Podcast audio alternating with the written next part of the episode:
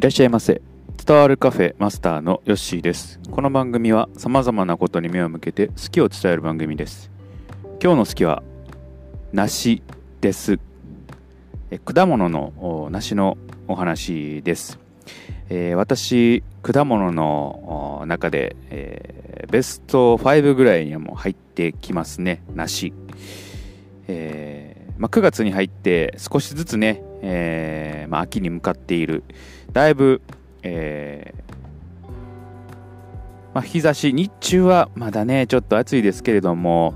朝晩は少し気温が下がってきたのかなというふうに思います、うん、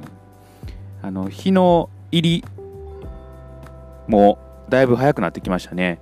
えー6時ぐらいになるともうだいぶ暗くなってきております、はい、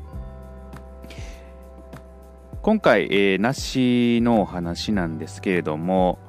えー皆さん梨の語源の由来っていうのはご存知でしょうか？私も、えーこれを調べて初めて、えー知ったんですけれども、まあ、か果実果肉がまあ白いことから色なしということとかえー風が強いと落下してしまうため風なしというようなあーふうなことがまあ有力だと。であと、えーまあ、すえー避ける、まあ、災害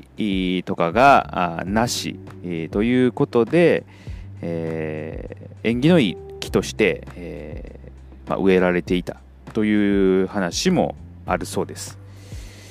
そして梨の花って見たことありますか？白くてね、えー綺麗な色です。僕も写真でしか見たことないんですけれども、えー綺麗ですね。すごく綺麗な花をしております、えー梨ね結構あの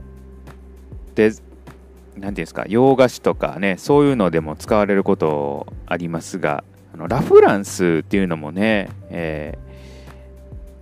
ありますね。ちょっとあのふにゃっとしているので食感はあの普通の梨よりかは落ちるんですけれどもラフランス結構ね、えー洋菓子に使われる、えーことが多いのでそういうのでこう食べると洋梨の美味しさもねよくわかるかなというふうに思います。えー、梨カレー聞いたことありますか、えー、梨カレーっていうのあるらしいんですよね。うん、結構合うんじゃないかなと思っております。うん、ねあのリンゴがこう隠し味に、ね、なっている、えーカレーもね有名なカレーもありますけれども梨も結構入れると美味しいんかなっていうふうに僕はちょっともったいなくてカレーに梨を入れることはできないんですけれども、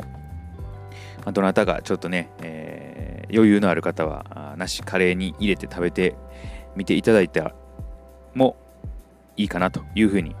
思っております。うん結構いろんな種類がありまして、えーまあ、香水とかね、えー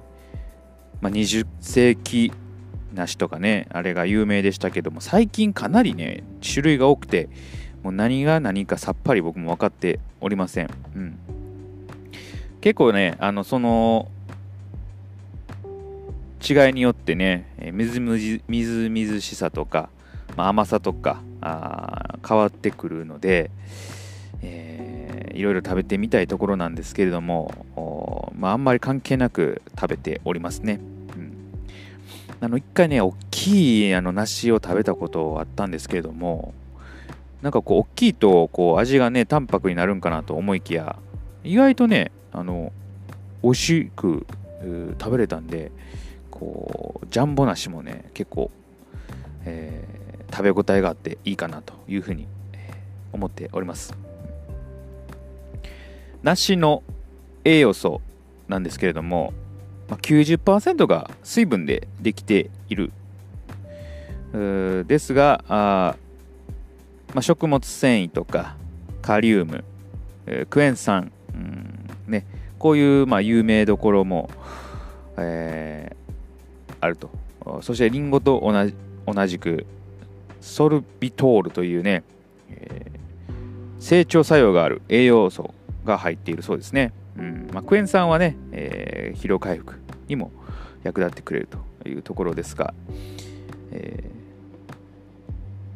結構ねリンゴと比べると食感としては少しザラザラした感じはありますね。